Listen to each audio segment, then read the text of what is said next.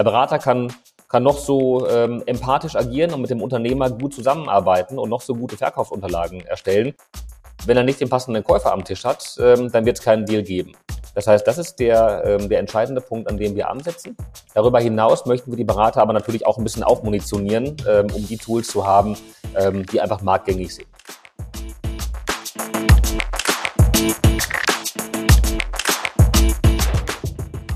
Herzlich willkommen zu Business Unplugged, meinem Interview-Podcast rund um das Thema Digitalisierung. Mein Name ist Johannes Pohl, ich bin Gründer der Piopex und ich spreche mit Gründerinnen, Unternehmerinnen, Führungskräften und anderen Heldinnen des Businessalltags über ihre Unternehmen, Visionen, Ideen und Herausforderungen. Kurzum, spannende Themen, spannende Menschen, von denen man lernen kann und inspirieren. Mein heutiger Gast ist Kai Hesselmann. Mitgründer und Managing Partner von DealCircle, einem Hamburger Startup, das technologiebasierte M&E-Lösungen für Verkaufsberater und Käufer anbietet.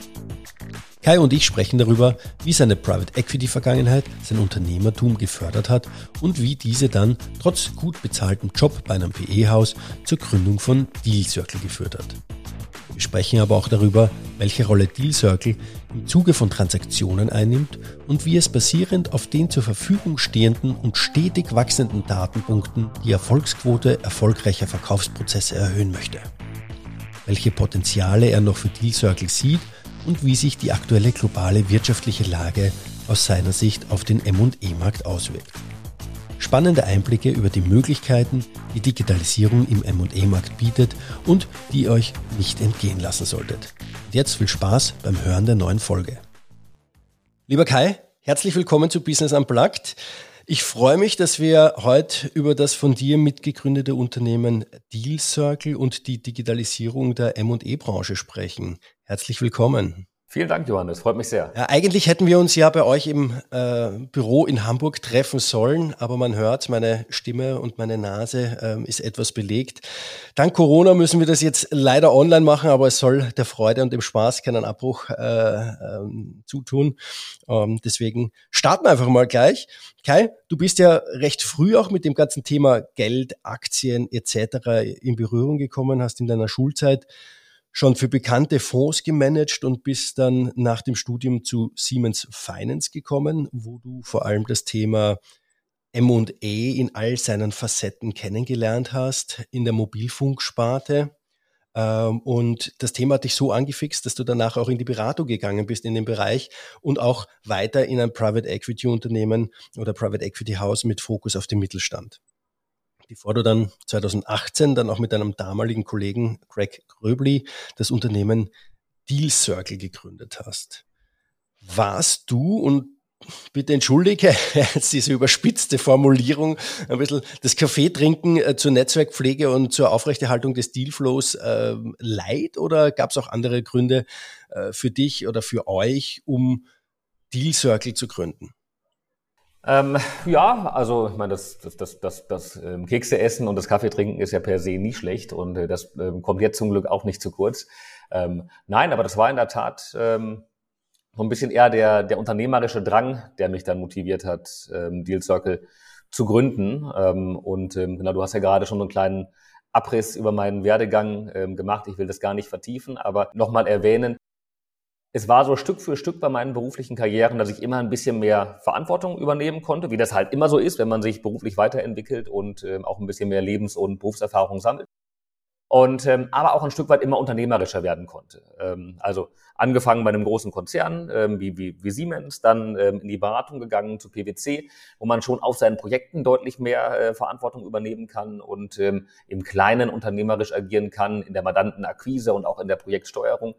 Dann zum PE, das war ein sehr, sehr kleines Team, ähm, wo ich ähm, zu einem Zeitpunkt dahin gekommen bin, wo wir gerade ähm, die ganze Markenpositionierung von dem, von dem Fonds überarbeitet haben, Strategie überarbeitet haben. Das war ein sehr, sehr langer, intensiver Strategieprozess, ähm, der mich aber extrem motiviert hat, ähm, da zu einem frühen Zeitpunkt, ich war gerade dort gestartet, ähm, schon ähm, Einfluss nehmen zu können auf die Gestaltung von dem Fonds. Ähm, und ähm, habe darüber dann noch ein bisschen mehr unternehmerische Verantwortung auch tragen können und ähm, das war dann so ein bisschen ähm, der Zeitpunkt, wo dann äh, mein Unternehmergehen immer mehr gekitzelt wurde. Und ähm, während der PE-Tätigkeit, da hast du es natürlich im Kleinen auch immer, dass du dir bei jedem Unternehmen, das du dir anschaust, immer wieder Gedanken machst, wie könnte ich das Unternehmen weiterentwickeln und äh, was wären die, die Stellschrauben, ähm, ähm, die ich anfassen könnte, wenn ich das Unternehmen erwerbe.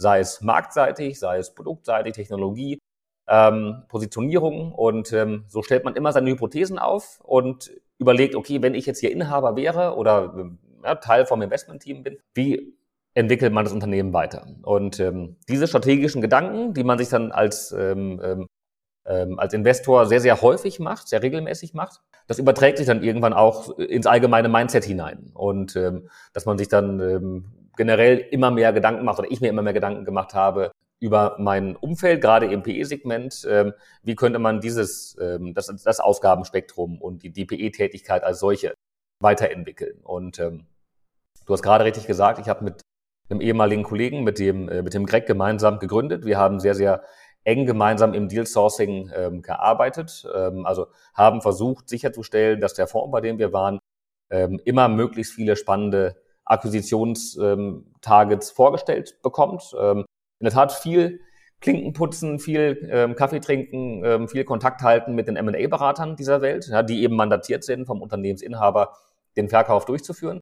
Und an denen musste halt nah dran sein, um die passenden Targets dann zu sehen. Und äh, eben nicht nur einer von 100 oder von 200 oder von 1000 zu sein, die einen Deal sehen, sondern gerade bei kleineren Prozessen vielleicht einer von fünf zu sein, ähm, die einen Deal sehen. Und ähm, deswegen nah dran sein. Wir haben das relativ strukturiert gemacht mit einem großen CRM-System, was wir aufgebaut haben. Ähm, ganz klare Pläne, wer die Coverage von den, ähm, von den M&A-Beratern in welchem Zeitraum übernimmt, also extrem strukturiert um möglichst viele Deals darüber zu sehen. So, und ähm, was dann passiert ist, zum einen, der Dealflow hat sich wie gewünscht aufgebaut. Wir haben immer mehr Transaktionen gesehen. Zum anderen wurde uns aber auch von den M&A-Beratern immer wieder das Leid geklagt, ähm, wie schwierig das auch ist, passende Käufer zu finden und wie intransparent das Käuferuniversum ist, ähm, wie teuer große Datenbanken sind, ähm, die man lizenzieren kann und ähm, aus dieser Melange heraus, wie viele Deals im Endeffekt auch scheitern, äh, wenn man eben nicht den passenden Käufer findet. Und äh, für uns war das dann irgendwann so abstrus, weil wir dachten, Mensch, wir investieren so viel Zeit da rein, möglichst viele Deals zu sehen. Und äh, neben uns gibt es hunderte oder tausende andere Investoren, die im Markt unterwegs sind, mit einem großen Sack voll Geld, die gerne investieren würden, äh, aber die eben keinen Zugriff haben auf den Dealflow, vor allen Dingen von den kleineren Beratungshäusern im Small Cap Segment oder auch im unteren Mid Cap Segment.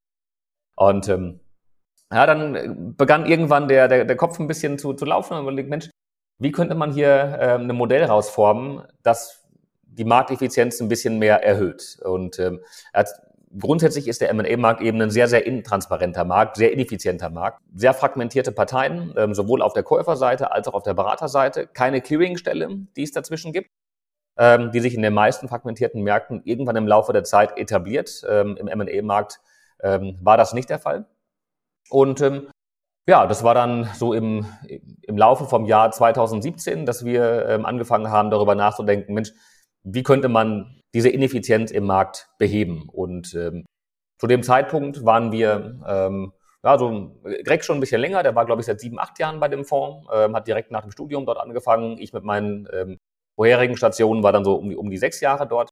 Und ähm, ich glaube, wir wollten auch beide was Neues wiedersehen. Und ähm, ja, so kam dann irgendwann der, der Gedanke auf, Mensch, jetzt haben wir hier eine Idee, ähm, lass uns die doch mal verproben. Und äh, haben das dann gemacht, haben glaube, um die 100 ähm, strukturierte Interviews geführt, ähm, kleinere Workshops gemacht mit M&A-Beratern, aber auch mit anderen Investoren, um genau zu verstehen, Mensch, wie tickt denn der Markt und äh, was machen Berater, um passende Käufer zu finden und was machen die Käufer in ihrem Deal-Sourcing. Und äh, haben dann im Endeffekt als Best-of davon, äh, von den Ideen, die uns da immer wieder präsentiert wurden, dann das Geschäftsmodell von, von Deal Circle konzipiert und ähm, dann zum Glück die Grundsatzentscheidung getroffen, Mensch, jetzt scheinbar hier eine Idee zu haben ähm, für einen Markt, der ineffizient ist, ähm, eine Idee von einem Geschäftsmodell, das es so im Markt noch nicht gibt. Jetzt müssen wir auch den Hintern in der Hose haben, ähm, das mal anzupacken und ähm, ja, haben dann unsere ähm, PE-Jobs gekündigt. Das war so Anfang 2018 und ähm, haben dann im Laufe des Jahres 2018 gestartet mit Deal Circle. Eine Frage, die mir da gerade aufkommt, du hast das gerade gesagt, ihr habt äh, strukturierte Interviews durchgeführt, äh, unter anderem auch mit anderen Investoren wenn ich mir jetzt überlege, okay, ihr seid bei einem Investor drinnen, äh, klopft bei einem anderen an und sagt, wir würden gerne mal mit euch äh, reden, äh, Interview durchführen, wir haben da so eine Idee. Wie ist denn da die Reaktion von denen? Ist es nicht so, boah, Wettbewerb und so weiter und so fort, wollen wir eher nicht? Oder seid ihr da inkognito drangegangen, ich sage es jetzt mal so, Ähm, naja, also natürlich hatten wir zu dem Zeitpunkt schon auch ein ganz großes Netzwerk auf der, auf der Investorenseite. Einfach durch die äh, vielen Jahre, die wir in dem Markt agiert haben. Irgendwann kennt man sich so ein bisschen und da bauen sich auch ein paar Freundschaften auf. Ähm, sodass wir dann auch ähm, relativ offen ähm, die Gespräche führen konnten und mal die Ideen austauschen konnten, was wir, was wir vorhaben. Ähm, den Wettbewerb, den hast du tendenziell ja auf den Transaktionen. Das heißt, ähm, wenn du als Investor an einem Deal arbeitest und äh, ein anderer Investor auch daran arbeitet, klar, dann will man sich nicht in die Karten schauen lassen und will nicht ähm, seine, seine, seine, seine ähm, Strategie offenlegen, ähm, wie man bietet, was man mit dem Unternehmen vorhat. Ähm, und will sich da nicht in die Karten schauen lassen. Auf der grundsätzlichen ähm, Ebene bei der Frage, wie wird das Deal Sourcing gemacht und äh, wie versucht man überhaupt an Targets heranzukommen, da ist man deutlich weniger im Wettbewerb, sondern da ist es eher ein Erfahrungsaustausch, der im Endeffekt dann allen hilft. Und äh, so gab es da keine so großen ähm, Berührungsängste. Ähm, wir haben aber ehrlicherweise deutlich mehr Interviews auf der Beraterseite geführt, äh, weil wir das auch als unsere primäre Zielgruppe ähm, ausgemacht haben. Denn ähm, was man immer beachten muss, dass das wesentliche Asset ähm, in einem Transaktionsprozess ähm, ist eben das Verkaufsobjekt zu haben, ja, also den, den Deal zu haben. Wenn man den Deal hat, dann kann man versuchen, den ähm, weiter zu monetarisieren und weiter zu vermarkten. Ähm, aber der Schlüssel, der Ausgangspunkt ist immer der, der mandatierte M&A-Berater mit einem Deal. Und ähm, da wollten wir unsere Lösung eben so konzipieren, dass die für den M&A-Berater, der das Verkaufsmandat hat, perfekt passt.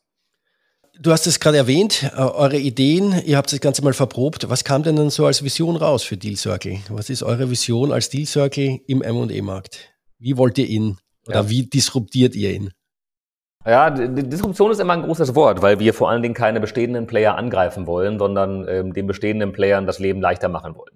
Und ähm, unsere Vision für Deal Circle ist, ähm, eine, eine Infrastruktur zu schaffen, die sowohl den M&A-Beratern, aber auch den Käufern, aber auch Beratern, die im Prozess agieren, ähm, leichter macht, mit weniger Zeitaufwand M&A-Transaktionen abzuschließen. Ja, also so ein bisschen den, den, den Mythos ähm, von äh, den 80 und 100 Stunden Wochen, äh, die gerne in dem Bereich äh, gearbeitet werden, das mal ein bisschen wieder rausnehmen und äh, gucken, dass alle ein bisschen weniger arbeiten müssen und trotzdem bei einem angenehmeren Leben ähm, sehr, sehr gute Deals ähm, abwickeln können. Und das ist die, ähm, die große, ja, das Mission Statement hätte ich fast gesagt, äh, warum wir das überhaupt machen. Also unser Beitrag für die Community, die, die Arbeitserleichterung.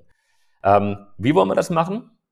Ähm, Im Grunde kannst du dir Deal Circle vorstellen als große M&A-Datencompany. Das heißt, ähm, wir sammeln aus sehr, sehr vielen ähm, Quellen heraus sowohl ähm, aus, aus externen Quellen, die wir aggregieren, aber eben aus ganz, ganz vielen internen Quellen, wo wir Daten selbst generieren und aufbauen, ähm, Informationen über ähm, Parteien im M&A-Prozess. Das sind im Wesentlichen aktuell Käufer, das heißt, versuchen eine möglichst hohe Transparenz darüber zu erzeugen, welche Finanzinvestoren mit welchem ähm, Investitionsprofil aktuell im Markt ähm, unterwegs sind, wer wie viel Kapital hat, ähm, wer in welche Art von Unternehmen investieren möchte wer vielleicht für welche Portfoliounternehmen einen Zukauf sucht. Das heißt, auf der Investorenseite die Transparenz zu maximieren, gleichwohl aber auch auf der Strategenseite, also auch bei den Industrie- und Handelsunternehmen, die im Markt unterwegs sind und branchenübergreifend genau zu verstehen, welches Unternehmen verfolgt gerade welche Akquisitionsstrategie, wer möchte sich durch M&A weiterentwickeln, in welchen Produkten, Technologien, Dienstleistungen ähm, expandieren und ähm, all diese Informationen eben zu aggregieren in einer umfassenden Käuferdatenbank. Im Moment haben wir so gut eine Viertelmillion Käuferprofile in unserer Datenbank. Und ähm, das Wissen aus dieser Datenbank machen wir den M&A-Beratern verfügbar. Das heißt, der M&A-Berater, der ein Verkaufsmandat hat, kommt auf uns zu und ähm, kann durch uns seinen Käufer-Research entweder anreichern lassen oder auch komplett durch, durch uns erstellen lassen, also als komplette Outsourcing-Lösung für den M&A-Berater. Der M&A-Berater gewinnt dadurch wahnsinnig viel Zeit und aber auch Qualität. Ja, also dieser Prozess der, äh, des Käufer-Researches dauert häufig für M&A-Häuser irgendwie zwischen einer bis zwei Wochen und ähm, vielleicht zwei bis drei ähm, Ressourcen, die dann eben die, ähm, die, die ein, zwei Wochen daran arbeiten. Ähm, bei uns geht es deutlich schneller. Ähm, bei uns ist es im Schnitt ein Tag, den wir benötigen ähm, für den Käufer-Research. Und ähm, das, wie gesagt, mit einer Qualität, die in sehr, sehr vielen Fällen höher ist als das, was der M&A-Berater auch mit zwei Wochen Arbeit selbst erzeugen könnte. Weil wir einfach ähm, durch die vielen, vielen Datenpunkte, die wir haben, eine sehr, sehr hohe Transparenz haben über die tatsächlich gelebten Investitions- und Kaufprofile. So, und ähm, wie gesagt, das machen wir dem Berater verfügbar, kostenlos. Der Berater zahlt dafür keinen Euro. Und ähm, das ist ein sehr, sehr gutes Vertriebsargument für den Berater, ähm, eine Zeitersparnis zu haben, ähm, eine Quali einen Qualitätsgewinn zu haben und dafür auch noch ähm, keinen einzigen Euro zu bezahlen. Und ähm, deswegen nutzen uns eben sehr, sehr viele M&A-Berater. Für die Käuferseite sind wir damit so eine Art Meta-Deal-Sourcing-Tool, ja, weil wir den Dealflow von äh, mittlerweile einigen hundert M&A-Häusern verfügbar machen und ähm, den Käufern so zuspielen, wie es zu deren Investitionsprofil passt. Sprich, es hat so ein bisschen so das, ja, Amazon oder so eine Plattform einfach, äh, die äh, Produkte anbieten und ich sage jetzt mal Produkte sind jetzt die Unternehmen und äh, ich kann die reinstellen als M&E-Berater und als äh, oder als und als Käufer kann ich genauso reinschauen und ihr versucht das dann Ganze aber auch äh, zu matchen, wenn jetzt äh, irgendwie was reinkommt. Ähm, die müssen sich jetzt nicht selber durchwühlen, sondern das läuft dann über euren Algorithmus und der spuckt aus. Ähm, Käufer XY, der das gekauft hat, hat auch das und das gekauft. Ich, ich, ich, ich äh, drücke es jetzt mal ein bisschen simpel aus, ja. Ja, absolut. Es geht genau in die Richtung. Ähm, dennoch mit, mit, mit zwei, drei maßgeblichen Unterschieden ähm, zum Amazon-Modell, denn das ist im Grunde ein offener Marktplatz, wo ähm, alle Käufer alle ähm, Angebote von Lieferanten finden können. Das ist bei uns ein bisschen anders. Wir haben zwar auch so einen Marktplatz, also unter dealcircle.com kann man sich registrieren, hat darüber auch Zugriff auf mittlerweile einige hundert Deals, die man sich als Investor anschauen kann. Ähm, das ist für uns aber eher so ein Randprodukt. Unser Kerngeschäft ist eben aus dieser großen, großen Käuferdatenbank ähm, eine perfekt passende, ähm, customized Käuferliste zu generieren. Und diese Liste erhält im ersten Schritt nur der M&A-Berater. Das heißt, der M&A-Berater behält die volle Prozesshoheit, kann mit seinem Mandanten, mit dem Unternehmensinhaber gemeinsam durchgehen, okay, das ist jetzt die Liste mit den Top 100 am besten passenden Käufern, die Deal Circle recherchiert hat. Von diesen Top 100 ähm, kann, gebe ich diese 90 frei ähm, und nur diese 90 sollen Informationen zu meinem Projekt erhalten. Die anderen 10 ähm, sind vielleicht Wettbewerber oder die kenne ich vielleicht aus dem Markt und die erachte ich nicht als seriös ähm, oder die gefallen mir nicht ähm, und die werden nicht freigegeben. Das heißt, ähm, in dem Markt ist es für den M&A-Berater wahnsinnig wichtig, ähm, dass die Unternehmen nicht an einem schwarzen Brett landen. Wie gesagt, ein schwarzes Brett haben wir, ähm, aber für die ganz schwierigen Projekte, wo man sehr, sehr breit an den Markt gehen muss, aber bei den attraktiveren Unternehmen, ähm, da ist es in der Regel so, dass der M&A-Berater die volle Kontrolle haben möchte, wer die Informationen zum ähm, Unternehmen sieht. Und ähm, deswegen arbeiten wir da eben nur nach der ausdrücklichen Freigabe vom M&A-Berater. Nur wenn er die erteilt hat mit dem Unternehmensinhaber gemeinsam, dann gehen wir auf die Kaufinteressenten zu und stellen das Projekt vor. Alles sehr, sehr stark automatisiert. Ähm, Darüber eben auch ähm, wieder einen großen Zeitgewinn im, ähm, im Prozess. Ähm, allerdings eben trotzdem mit einer vollen Prozesshoheit für den M&A-Berater. Wie darf man sich das Matching vorstellen? Äh, ist es okay, ich habe jetzt ein Unternehmen, äh, Enterprise Value 10 Millionen, ähm, ich habe halt dann dementsprechend Käufer, die sagen, ich interessiere mich für so ein Enterprise Value, äh, Unternehmen mit so einem Enterprise Value ähm, und so weiter und so fort. Ähm, welche Kriterien äh, sind denn da dabei bei dem Matching? Also ich, also ich habe jetzt ein Beispiel gebracht, ja, ähm, aber gibt's ja auch, ihr habt ja sehr viele Datenpunkte Punkte von den Käufern, also von den M&E-Beratern. Äh, ist es nur ein Abgleich von Parametern oder kommt da auch sowas rein wie, ja, ähm, die waren relativ erfolgreich und so weiter und so fort, deswegen äh, oder in der Vergangenheit haben die auch mit denen zusammengearbeitet, dadurch äh, spielen wir die raus. Ähm, ja, was sind denn da so die Kriterien? Wie geht's ihr da vor? Also ähm, das, das vorweg, ich glaube beim ähm, bei, bei, der, bei der Tiefe vom Matching-Algorithmus und auch bei den, ähm, bei den Kriterien, die einbezogen ähm, werden, ähm, das ist ein laufender Prozess. Und ähm, wir haben schon einige qualitative und quantitative Kriterien, ähm, die wir einbeziehen, haben trotzdem ein großes Entwickler- und auch Data Scientist-Team, das laufend daran arbeitet, den Algorithmus weiter zu verfeinern, um das Matching eben noch präziser zu machen, was dann wiederum bei uns auch die Effizienz deutlich stärker in unseren internen Prozessen erhöht.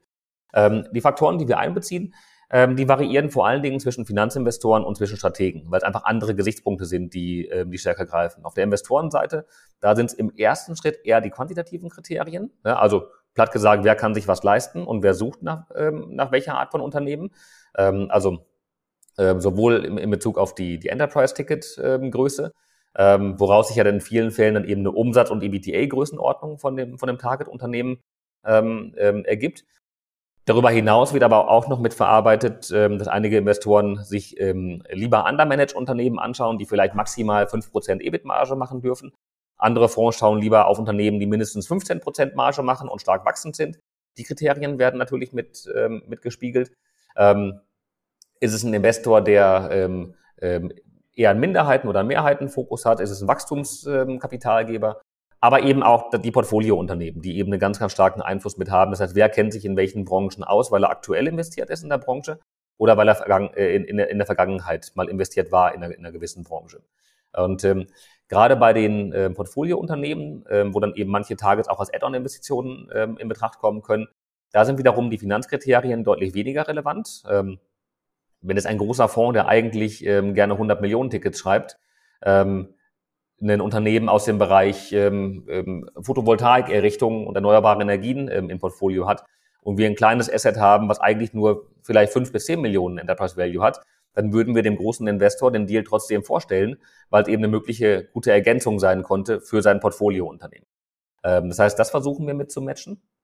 Ähm, aber dann eben auch weiche Faktoren, ähm, die wichtig sind, um ein Stück weit die, die Qualität und auch die Seriosität der Investoren ähm, äh, mit einzustufen. Denn ähm, was man nie vergessen darf, ist, wie breit ähm, und, und, wie extrem fragmentiert vor allen Dingen der Investorenmarkt ist. Ja, das ähm, war mir nicht bewusst, als ich noch auf der Investorenseite agiert habe, äh, wie groß das Wettbewerbsumfeld tatsächlich ist und ähm, auch wie divers es ist zwischen klassischen Private Equity Investoren, Family Offices, ähm, Family Offices, die vielleicht aus einer, aus einer ähm, ähm, Multifamily Office Organisation heraus ähm, agieren, im kleineren Bereich MBIs, MBI mit, mit dem Family Office im, äh, im, Hintergrund, wodurch sie dann wieder größere Tickets schreiben können, Deal by Deal investierte ähm, Investorenteams, Search Funds. Ähm, also das Spektrum ist extrem groß. Und ähm, das Schlimme ist, also wenn wir heute für ein gutes Asset eine Käuferliste machen würden, dann können wir da wahrscheinlich 1000 Investoren draufschreiben, für die ähm, der Deal innerhalb der Dachregion von den Finanzkriterien her passen würde. So, und ähm, nun will weder der M&A-Berater noch der Verkäufer 1000 Käufer ansprechen. Und deswegen müssen wir dann selektieren. Und die Selektion erfolgt dann über Kriterien wie ähm, für vergleichbare Unternehmen, wen haben wir gematcht, wie weit ist derjenige im Prozess äh, vorangeschritten, welches Feedback haben wir auch von den Beratern bekommen, ähm, wenn sich mal jemand nicht sauber im Prozess verhalten hat und vielleicht nicht responsive war, dem Berater vielleicht nicht innerhalb der, der benötigten Frist ähm, ein Angebot abgegeben hat oder überhaupt eine Rückmeldung gegeben hat. Ähm, wir monitoren auch unsererseits, äh, wie, die, äh, wie die Öffnungsraten unserer Nachrichten sind, äh, wie die Response Rate auf unsere äh, Nachrichten ist. Also versuchen darüber auch qualitativ ein bisschen herauszufinden, ähm, wer mit einer höheren Wahrscheinlichkeit vermittelt werden kann und wer mit einer höheren Wahrscheinlichkeit auch ähm, ernsthaft am Transaktionsprozess arbeitet. Ähm, um da eben ein bisschen die, ähm, ja, die Spreu vom Weizen zu trennen. Bei den Strategen da sind die äh, Finanzkriterien etwas weniger relevant. Ähm, natürlich müssen da auch die Größenordnungen stimmen. Ja, wenn ich jetzt einen äh, Target habe, was 100 Millionen Euro Umsatz macht, dann ist es schwierig, einen, ähm, einen Strategen anzusprechen, der nur 30 Millionen Euro Umsatz macht. Das heißt, die Finanzkriterien müssen grob auch passen. Ähm, da geht es aber noch viel, viel stärker darum, dass wir ein intelligentes Keyword-Matching machen. Ähm, das heißt, welche Produkte, Technologien, Dienstleistungen passen zu dem, ähm, was das Unternehmen anbietet. Und äh, da machen wir auch in der Tat das, was du ähm, vorhin angesprochen hast, dass wir gucken, welche Art von Strategen hat vergleichbare Unternehmen zu dem Target in der Vergangenheit erworben, um so dann eben auch über Kreuzmatching machen zu können, welche Strategen in Zukunft vielleicht äh, Interesse haben könnten, so ein Unternehmen zu erwerben. Spielt da künstliche Intelligenz mit rein oder ist das jetzt, ähm, ja, seid ihr da auch da dran, dass ihr das nutzt oder startet ihr erst damit bei dem Matching? Also künstliche Intelligenz ist immer ein sehr, sehr großes Wort und ähm, in einem kleinen Markt wie dem M&A-Markt, glaube ich, können die wenigsten ähm, von echter künstlicher Intelligenz sprechen. Manche machen das, ähm, wir hoffentlich nicht. Ähm, damit würde ich mich auch nicht wohlfühlen. Darum geht's aber auch bei uns nicht. Ähm, Im Endeffekt geht's darum, möglichst große Datenmengen ähm, aufzubauen und dann strukturiert zu verarbeiten. Also Big Data ist ein Wort, äh, was für uns sicherlich ähm, ähm Sinn macht. Machine Learning ist auch ein Begriff, der für uns Sinn macht, so als kleine Vorstufe von einer echten künstlichen Intelligenz. Aber natürlich versuchen wir aus den Daten, die wir, die wir sammeln, heraus Muster zu erkennen und ähm, die dann eben maschinell weiter zu verarbeiten. Und ähm, das ist ähm, sicherlich etwas, woran wir, ähm, woran wir arbeiten und was wir, was wir nutzen. Und ähm, wie gesagt, künstliche, echte künstliche Intelligenz, also dass man ähm, so viele Datenpunkte gesammelt hat, dass man ähm, neues Unternehmen aufwirft und dann äh, neues, äh, dann neuronal, neuronales Netz hergeht und sagt, das ist der passende Käufer.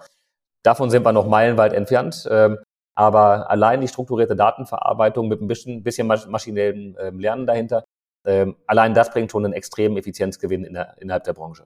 Äh, ich habe deswegen gefragt, weil ihr werdet ja, eure Qualität hängt ja davon ab, wie gut euer Matching ist. Ja, wahrscheinlich. Deswegen kommen Leute auf euch zu und sagen, oh, ich, ich nutze jetzt Deal Circle, weil das, was die mir vorschlagen, da ist definitiv zu 80 Prozent was dabei, was dann auch funktioniert. Ja, ich sage es jetzt mal so. Ähm, weil ich würde gerne überleiten zu dem Thema Geschäftsmodell, wie ihr euch denn auch finanziert. Du hast schon gesagt, äh, kostenfrei für M&E-Berater, die melden sich an. Ja, die können eure Plattform nutzen, wie sie wollen. Wie macht ihr denn dann oder wo schneidet ihr dann am Ende mit? Ich sage es jetzt mal so. Ah, du hast sehr gut zugehört, kostenlos für die M&A-Berater ähm, und irgendwoher müssen wir unser Geld bekommen. Ähm, und das kriegen wir von der Käuferseite. Ähm, wir kriegen im Erfolgsfall eine Finders Fee von der Käuferseite. Also wenn der Deal durchgegangen ist, dann bekommen wir eine Art Erfolgsprovision vom, vom, vom, vom, vom Käufer. Nur dann, also es gibt keine Gebühren für die Vermittlung oder für einen gewissen Fortschritt im Prozess, keine Meilensteine oder sowas, sondern nur dann, ähm, wenn der Käufer beim Notar war, unterschrieben wurde und dann der Deal auch geclosed wurde, äh, dann kriegen wir vom Käufer unsere Provision. Und damit hast du recht. Damit haben wir natürlich ein ureigenes Interesse daran, dass wir auch wirklich die perfekte Käuferliste ähm, zusammenstellen und ähm, genau die richtigen Käufer kontaktieren.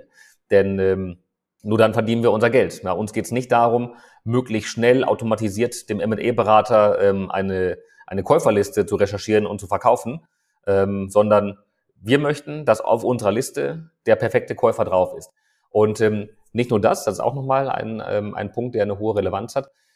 Wir wollen nicht nur recherchieren können, wer ist der passende Käufer ähm, und das eben möglichst schnell und automatisiert, sondern wir müssen auch die Inroad haben bei dem Käufer. Das heißt, mir bringt es nichts zu wissen, dass ähm, ein Konzern ähm, ähm, ABC Interesse haben könnte oder sollte ähm, an einem gewissen Deal, sondern wir, müssen auch den Ansprechpartner da kennen, wir müssen die Kontaktdaten von demjenigen kennen und der muss unsere E-Mail auch aufmachen, wenn er sie erhält.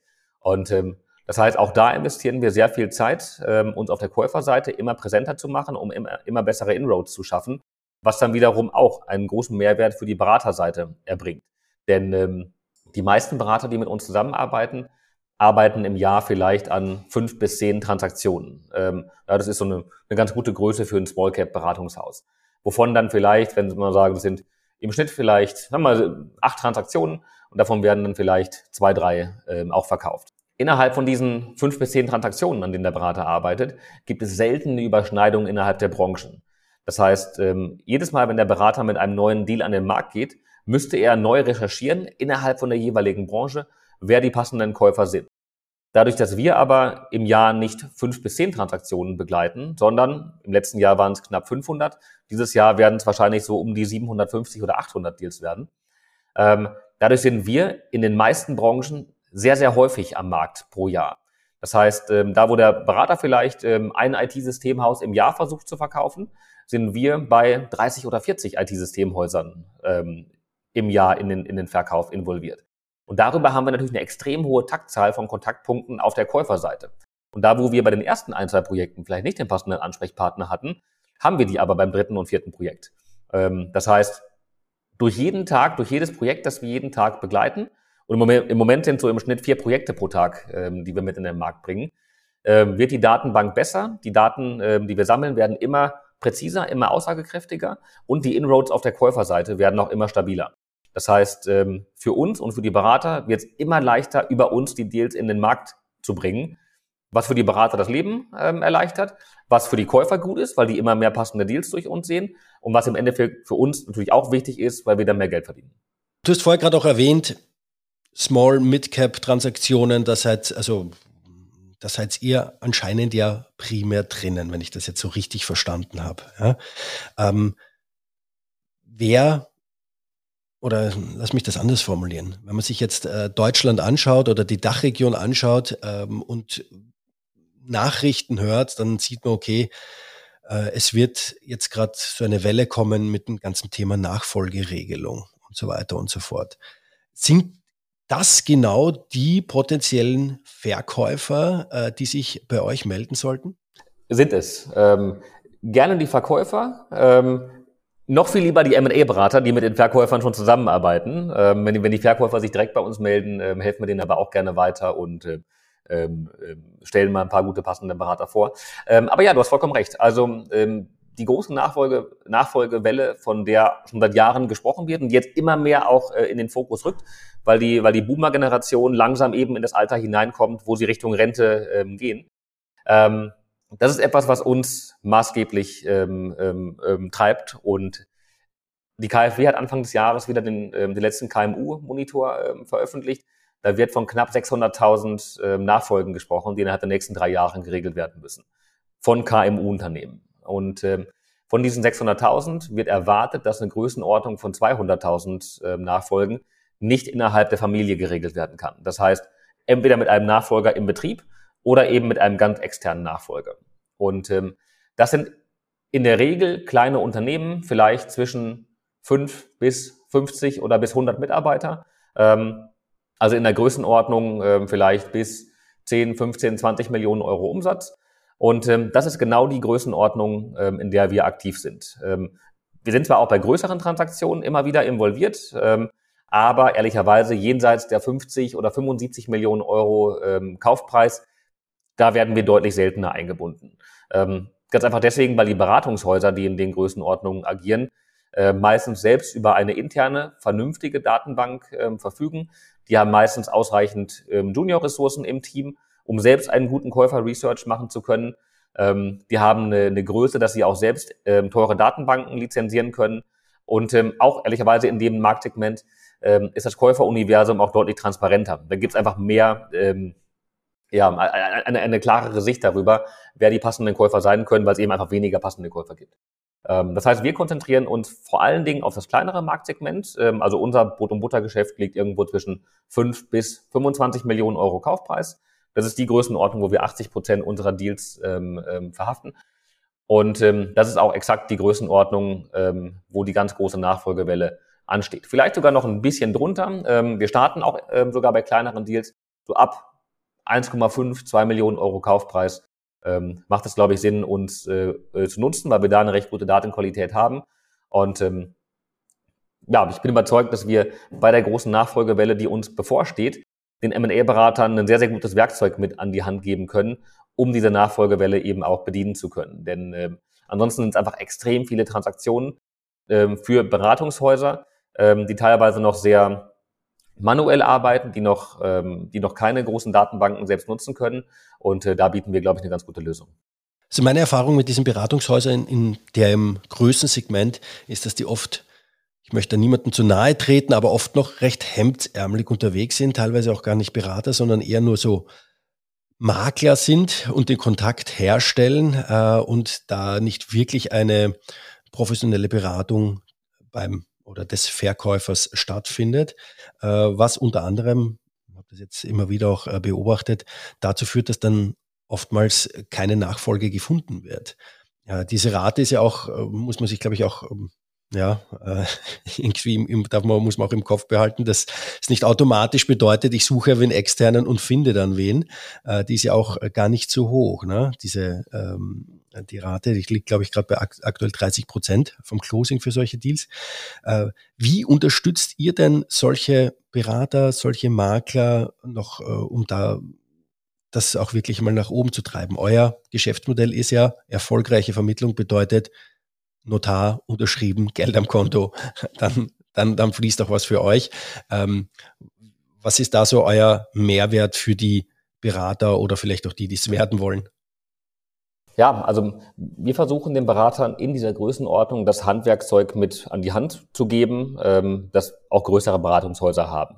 Ich würde nicht unbedingt sagen, dass die Berater hemdsärmeliger agieren, ähm, aber ähm, vielleicht sich mit zu vielen Dingen innerhalb vom Prozess beschäftigen müssen äh, weil sie in vielen Fällen alleine an dem Deal arbeiten, ähm, der nicht unbedingt zu ihren Stärken ähm, gehört. Das heißt, ähm, viele Berater in, in dieser Größenordnung haben ähm, sehr, sehr große ähm, Kompetenzen darin, Gespräche zu führen, Verhandlungen zu führen, ähm, auch die Verhandlungen zu lesen, ähm, zu moderieren und ähm, den Unternehmer mit an die Hand zu nehmen im Verkaufsprozess. Ähm, sie haben aber selbst vielleicht nicht die, ähm, die neuesten Best Practice Tools, vielleicht die, äh, nicht die besten Vertragsvorlagen ähm, und eben auch nicht den besten Käuferzugang. Ich glaube, der Käuferzugang ist der wesentliche Faktor, warum die meisten Deals scheitern, ne? weil der Berater kann kann noch so ähm, empathisch agieren und mit dem Unternehmer gut zusammenarbeiten und noch so gute Verkaufsunterlagen erstellen. Wenn er nicht den passenden Käufer am Tisch hat, ähm, dann wird es keinen Deal geben. Das heißt, das ist der, ähm, der entscheidende Punkt, an dem wir ansetzen. Darüber hinaus möchten wir die Berater aber natürlich auch ein bisschen aufmunitionieren, ähm, um die Tools zu haben, ähm, die einfach marktgängig sind. Und das machen wir über Best Practice Tools, die wir zur Verfügung stellen. Ähm, sei es Templates wie ähm, ein Best Practice Teaser oder ein Informationsmemorandum oder ein LBO Bewertungsmodell, ähm, ähm, Datenraumindizes, all solche Dinge, ähm, aber auch über regelmäßigen Content, den wir ähm, zur Verfügung stellen. Wir machen sehr, sehr regelmäßig Webinare, ähm, wo wir dann zu ähm, technischen Themen sprechen, zum Beispiel zum Thema steuerlicher Strukturierung ähm, von, von Transaktionen ähm, oder auch generell zum Thema Prozessführung von, ähm, von Small Cap ähm, ähm, Verkäufen. Ähm, und ähm, ja, so versuchen wir ähm, ein bisschen mehr Wissen in den Markt mit hineinzubringen ähm, und ähm, den Beratern einfach das, das Rüstzeug mitzugeben, das, das sie brauchen, um sich primär auf ihre Stärken zurückziehen zu können, sich darauf verlassen zu können und ähm, eben das, was eher Handwerk ist, das entweder outzusourcen oder eben von uns die Templates dafür mit an die Hand zu bekommen. Nutzt ihr eure Datenpunkte, eure Datenmenge, die ihr sammelt, äh, auch um sowas bereitzustellen? Ich sage jetzt mal, ähm, ich, ich mache es jetzt mal ganz platt, so eine Art, äh, äh, so schaut der ideale Käufer aus, um ein Closing äh, hinzubekommen, weil in so Nachfolgeregelungen kommt ja zum Beispiel auch das Thema Sympathie vom, ja, ist der Käufer dem äh, Besitzer irgendwie sympathisch und solche Themen äh, sind ja da auch ganz wichtig, spielen ja auch eine entscheidende Rolle, weil es ja auch ums Lebenswerk von einem geht und so weiter und so fort. Gibt ihr da den äh, Beratern noch solche, äh, so einen Input aufgrund eurer Erfolgsgeschichten oder die auf euren Erfolgsgeschichten basieren? Du, ich bin ehrlich, ähm, noch nicht so viel, wie ich es mir wünschen würde. Ähm, also ich glaube, wir sind schon relativ gut darin, viele Daten zu sammeln, aber aus den Daten dann die Informationen ähm, herauszuziehen, vor allen Dingen auf der Ebene, die du gerade beschrieben hast, ähm, da ist für uns noch wahnsinnig viel mehr möglich. Und ähm, natürlich möchten wir den Beratern auch ähm, Tipps mit an die Hand geben, zu sagen, Mensch, du hast hier ein Asset in, im Markt XY, in diesem Markt sollte, solltest du den Prozess so führen, basierend auf all den Erfahrungswerten, die wir gesammelt haben, dass du im ersten Schritt vielleicht eine Anzahl von X Käufern in den Prozess mit einlädst ähm, und idealerweise am besten zuerst direkt indikative Angebote einholst und nicht zuerst Management-Meetings stattfinden lässt. Gibt zum Beispiel verschiedene Herangehensweisen, wie das, wie das Berater machen. Ähm, und dann will ich ähm, ähm, ähm, Tipps mit an die Hand geben für das jeweilige Asset, basierend auf den Daten, die wir ähm, bei vergleichbaren Assets in der Vergangenheit gesammelt haben, wie der Berater seinen Prozess führen sollte. Ähm, das machen wir heute noch nicht. Ähm, das ist aber etwas, woran wir arbeiten, die Daten so herauszulesen, um auch solche Tipps mit, äh, mitgeben zu können. In Bezug auf das persönliche Matching, ja, das ist, wir versuchen das ein Stück weit zu machen. Ähm, allerdings haben wir da ein, zwei ähm, Hürden, die wir, die wir nehmen müssen. Und ähm, ganz im Wesentlichen ähm, haben wir zwar eine hohe Transparenz darüber, wie tickt der M&A-Berater und ähm, was ist das für ein Mensch, weil wir da noch eine enge Interaktion haben. Ähm, den Unternehmensinhaber kennen wir in den meisten Fällen aber nicht. Ähm, das heißt, da ist der Berater als, ähm, ähm, ja, als, als Gatekeeper ähm, dazwischen. Und ähm, da ist die Einschätzung zu haben, wie tickt der Unternehmensinhaber persönlich und was könnte ein gutes Match sein ähm, auf, der, auf der persönlichen, auf der menschlichen Ebene zum Käufer Dafür sind wir leider nicht nah genug dran. Das wäre aber etwas, was wahnsinnig spannend ist und äh, was für den Berater und für den Verkäufer natürlich auch einen riesen Mehrwert bieten würde, wenn wir die ganzen Kaufkandidaten ausschließen könnten, wo wir sagen, Mensch, da passt zwar das Investitionsprofil, aber menschlich werden die überhaupt nicht zusammenpassen. Ähm, und dann eben uns eher auf diejenigen fokussieren, wo wir sagen, Mensch, ja, der, der bietet vielleicht zwei Millionen weniger nachher nach hinten raus, ähm, aber dafür ist es auf der menschlichen Ebene genau der Nachfolger, den du suchst für dein Unternehmen. Ja, also, aber da stehen wir leider noch am Anfang. Für den ersten Teil mit dem Prozess, äh, da wäre ja künstliche Intelligenz äh, ideal dafür. Ne? Also das rauszuziehen über neuronale Netze möglicherweise oder welche Algorithmen man auch immer dann nutzen möchte, ähm, solche Prozesse dann vorzubereiten. Spannend. Ein Thema, das mich auch nochmal in den Vorbereitungen herumgetrieben hat, äh, war das ganze Thema, wie, der, wie die aktuelle Situation ist. Ja, also schaue ich auf mein äh, ETF-Depot, dann bin ich auf einem Niveau, ähm, vor, vor Corona-Krise, sage ich jetzt einmal, ungefähr so, ja. Schaut man sich die Zinsentwicklung an, schaut man sich die Inflation an. Ähm, in, in Deutschland oder Amerika ist es ja sogar noch, äh, noch heftiger. Welche Auswirkungen hatten das Ganze auf den M&E-Markt und auf euer Business? Ähm, das ist eine, eine Frage, die uns auch sehr, sehr beschäftigt, äh, weil sie natürlich für uns schon äh, ja, ein Risiko darstellen kann.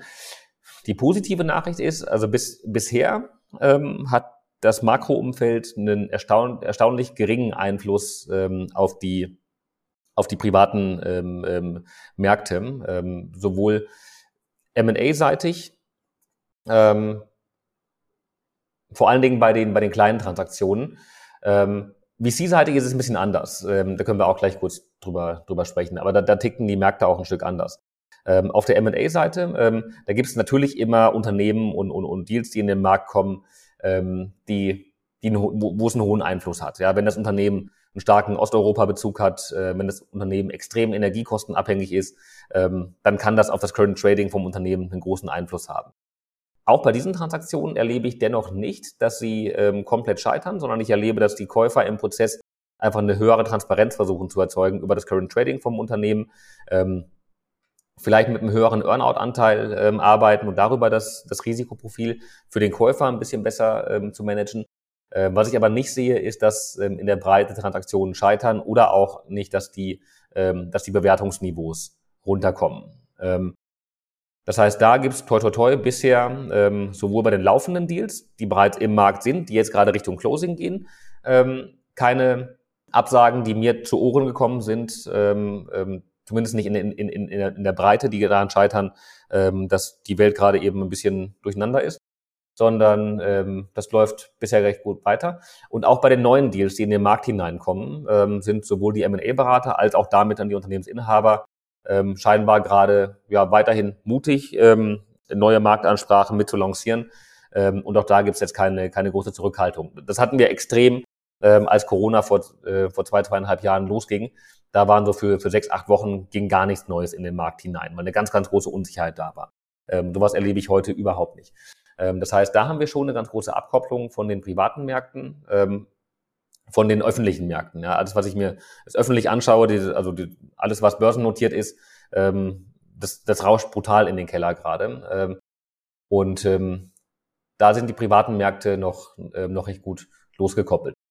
Die VC-Seite ist natürlich eine andere. Ähm, das, das nehmen wir ja auch wahr im Moment, dass unfassbar viele ähm, äh, VC-finanzierte ähm, ähm, junge Unternehmen, äh, dass es denen droht, keine Anschlussfinanzierung zu bekommen, dass sie deswegen ihre, ihre Burnrate managen müssen, dass viele Mitarbeiter entlassen werden. Ähm, das heißt, ähm, da findet im Moment eine, Umallokation vom, vom Kapital statt. Und ähm, das sehen wir im, im Private Equity Markt bei den kleinen Tickets aber noch nicht. Äh, bei den größeren, so ab 20, 25 Millionen Euro EBITDA, äh, wird es auch teilweise ein bisschen schwieriger, weil die Banken nicht mehr ganz so leicht finanzieren, so wie sie es noch in der Vergangenheit gemacht haben. In den kleineren, bei den kleineren Deals, wo es aber weniger institutionelle Investoren sind ähm, und wo auch die Bankfinanzierung natürlich einen Einfluss hat, aber wo die Margen sowieso schon immer höher waren als bei den großen Deals, ähm, da ist der Einfluss noch nicht so dramatisch. Aber klar, natürlich beobachten wir das. Und äh, wenn die M&A-Märkte ähm, massiv kippen würden, hätte das für uns natürlich auch einen großen Einfluss. Weil die Bewertungen äh, im M&A-Markt sind ja auch in den letzten Jahren eigentlich stetig nach oben gegangen. Ne? Das, das ist so. Ähm, hier erwarte ich auch jetzt nicht kurzfristig noch einen weiteren Anstieg. Also die, die, die Preise sind extrem gestiegen in den letzten Jahren. Ähm, was ich mir gut vorstellen kann, ist, dass die Schere wieder ein bisschen weiter auseinandergeht zwischen den guten Assets und den weniger attraktiven Unternehmen. Und ähm, es ist weiterhin viel Kapital im Markt, es ist eine hohe Nachfrage da, aber eben eine hohe Nachfrage nach attraktiven Unternehmen. Und ähm, das kann ich mir gut vorstellen, dass äh, wenn das Angebot von guten, ähm, attraktiven Unternehmen sich vielleicht ähm, ein bisschen reduziert, die Nachfrage aber weiterhin hoch ist, dass das die Preise weiterhin treiben könnte für die spannenden Deals ähm, und die etwas wenigeren spannenden ähm, ähm Deals, ähm, dass die in den Bewertungen dann zurückkommen. Ähm, das kann ich mir gut vorstellen, dass da die, die Schere noch ein bisschen ähm, breiter wird. Okay, spannend. Ich bin gespannt, wo es hingeht. Ähm, Kai, letzte Frage, bevor wir dann auch zum Ende kommen. Drei Learnings, die du den ZuhörerInnen mitgeben möchtest? Drei Learnings, sei es beruflicher oder privater Art, du kannst es dir aussuchen. Schieß los. Ich glaube, dass das wichtigste Learning ist, ähm, dass man mutig sein soll, egal in welcher, ähm, in welcher Phase vom Unternehmen, äh, vom, vom Unternehmen und vom Leben. Ähm, vom Leben insofern, dass der Zeitpunkt, als wir damals gegründet haben, ein Zeitpunkt war, wo wir einen gut etablierten Private Equity Job hatten, äh, wo wir gutes Geld verdient haben. Ähm, für viele junge BWLer, die wir als Praktikanten bei uns haben, ist es immer so, dass das Endgame irgendwann mal im PE zu sein. So, und da waren wir Partner und wir haben gesagt, nee, wir wollen noch mal was anderes machen. Und ähm, das war für uns auch die absolut richtige Entscheidung. Beide hatten damals ähm, Kinder, hatten eine Immobilie, die irgendwie bezahlt werden musste, also haben uns da gefühlt schon ins Risiko gestürzt und ähm, Trotzdem ähm, war das für uns absolut das Richtige. Und ähm, das heißt, da mutig zu sein für sich, die Entscheidungen zu übernehmen auf der persönlichen Ebene, sich zu überlegen, Mensch, worauf habe ich beruflich Lust ähm, und ähm, worin würde ich aufgehen, ähm, das dann auch zu verfolgen. Ich glaube, damit ähm, geht man in den meisten Fällen den, den, den richtigen Weg und dann nicht in einem Job zu bleiben, der einem vielleicht nicht mehr so ähm, so viel Spaß macht oder der einen so glücklich macht, nur weil man da gutes Geld verdient oder weil es vielleicht einen gesellschaftlichen Status mit sich bringt. Ähm, das sind, glaube ich, keine guten Treiber für ein glückliches und erfüllt, ähm, erfülltes Leben. Also insofern den Mut zu haben, das zu verfolgen, ähm, äh, was einen glücklich macht. Privat, unternehmerisch aber ganz genauso. Ja, also auch, ähm, wenn man dann das Unternehmen gegründet hat. Auch da muss man mutig am Markt agieren, um sich ähm, positiv entwickeln zu können und lieber ein bisschen zu viel zu investieren als zu wenig. Ähm, aber da eben auch sein, das, das, das Risiko immer kalkuliert behalten und jetzt nicht ähm, Harakiri machen. Ähm, also das ist ein, ähm, das erste Learning, was ich, was ich mitgeben würde. Ähm, das zweite ist, ähm, und das, das schließt sich so ein, ähm, so ein bisschen daran, so ein bisschen daran an, ähm, zu wissen, was man kann und was man nicht kann ähm, und ähm, da sich selbst gegenüber auch offen zu sein und ähm, nicht zu versuchen, ähm, ja, zu verstecken, ähm, ähm, wo man vielleicht Schwächen hat, nur um nach außen hin ein, ein gutes Bild abzugeben. Denn ähm, auch das fällt einem sowohl privat als auch beruflich sehr, sehr schnell massiv auf die Füße. Und ähm, beruflich glaube ich, kann das dazu führen, dass man, ähm, oder heißt es für mich, ähm, sich Rat zu holen, ähm, auf der einen Seite, also mit ganz vielen Menschen zu sprechen, ähm, die einen Inhalt, Input geben können ähm, bei den Themen, die man vielleicht noch nicht kann oder die man noch nicht vorher gemacht hat. Ähm, wir selbst, wir haben vorher noch nie gegründet, haben uns einen Beirat aufgebaut äh, mit erfahrenen Leuten, die uns erzählt haben, wie man junge Unternehmen ein Stück weit voranbringt und weiter aufbaut und ähm, sich da dann eben nicht zu schade zu sein ähm, oder zu fein zu sein, sich Input zu holen und ähm, ähm, ja, um, um sich da weiterzuentwickeln. Ähm, aber natürlich auch im Unternehmen selbst ähm, jetzt nicht das Gefühl zu haben, wenn der Praktikant oder der Werkstudent oder ein Mitarbeiter zu einem kommt ähm, und vielleicht einen, äh, einen Missstand anspricht, äh, zu sagen, nee, du, ähm, das ist alles ganz und gar nicht so, sondern äh, nur um halt sein eigenes Bild zu bewahren, sondern ganz offen zu sagen, äh, ja Mensch, du hast recht und es ist gut, dass du das ansprichst und deswegen können wir jetzt versuchen, daran was zu ändern. Ähm, also da, da offen und im Reinen mit sich und seinen äh, Stärken und Schwächen zu sein. Ähm, das ist das Zweite.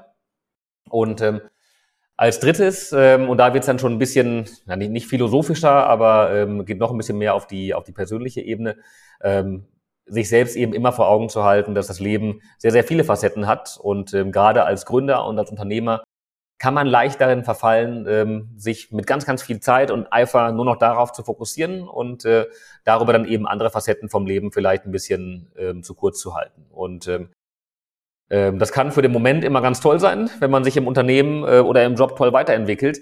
Nach hinten raus ähm, ähm, kann einem das aber echt auf die Füße fallen, wenn man äh, dann feststellt, ach scheiße, jetzt habe ich ein gewisses Alter erreicht und habe beruflich vielleicht viel erreicht, aber habe weder, weder habe weder Familie noch habe äh, Freunde und, und habe nichts im Leben außerhalb dem Job. Und ähm, wenn man dann irgendwann tot vom Stuhl fällt, ähm, dann ist außer viel Arbeit nichts gewesen. Und ähm, sich deswegen dann eben immer vor Augen zu halten, ähm, dass das Leben viele Dimensionen hat, neben viel Einsatz, ähm, den man natürlich mit viel Leidenschaft in den Job hineinbringen sollte, trotzdem ähm, immer noch ähm, ausreichend Zeit zu haben für seine Freunde, für seine Familie, vor allen Dingen für die Kinder natürlich, wenn man, wenn man welche hat, aber auch für sich selbst, für seine eigenen Hobbys, um sich da eben nicht vollkommen ähm, zu vergessen. Ähm, ja, das, das wären, glaube ich, so die, die drei Dinge, ähm, die ich hier mitgeben würde. Sehr schön. Ich finde das auch schön, dass das äh, wieder ins Philosophische gegangen ist. Ich habe erst unlängst ein Interview geführt, da kann man auch, ähm, tri triftete es auch ins Philosophische ab. Ich finde das immer sehr schöne Learnings. Du Kai, herzlichen Dank für äh, deine Einblicke in Deal Circle, was ihr macht, was ihr tut, für wen ihr, ja, sag ich mal, die Ansprechadresse äh, seid, Nummer eins, äh, wenn es um, ähm, um den Verkauf geht von äh, Unternehmen im Small- und äh, Mid-Cap-Bereich, aber auch Du hast schon gesagt, auch, ihr macht auch größere Deals, aber primär seid ihr da unterwegs. Ähm, wie ihr da vorgeht, wie paar Einblicke in euer Matching gegeben, was denn wichtig ist, äh, um auch erfolgreich einen Deal zu closen und auch in deine äh, sehr, sehr spannenden Learnings, weil, äh, wie gesagt, ja, ähm, aus einer guten Position heraus dann äh, zu sagen, ich gründe jetzt nochmal, äh, das ist, äh, bedarf auch einen gewissen Mut, ja, vor allem, wenn man dann auch noch Familie und auch noch andere Themen da dranhängen, das ist auch nicht so leicht. Sehr cool, sehr cool. Äh, Kai, herzlichen Dank. Herzlichen Dank für das Gespräch, für diese Einblicke. Ich hoffe, wir schaffen es trotzdem irgendwann mal, dass ich zu euch ins Büro komme nach Hamburg und äh, Corona mich irgendwann mal wieder rauslässt aus der Wohnung. Ähm, ich gehe mal stark davon aus ähm, und würde mich freuen, wenn wir uns bald dann live sehen und dann auch mal live quatschen können über Deal Circle und was auch immer. Sehr, sehr gerne, Johannes. Hat viel Spaß gemacht. Ähm, jederzeit sehr gerne wieder. Sehr gut. Alles klar, Kai. Dann schönen Tag noch. Ciao. Bis bald. Ciao. Das war das Interview mit Kai Hesselmann. Infos zu Kai und Deal Circle findet ihr in den Show Notes. Die nächste Folge erscheint dann in zwei Wochen. Bis dahin alles Gute und bleibt gesund.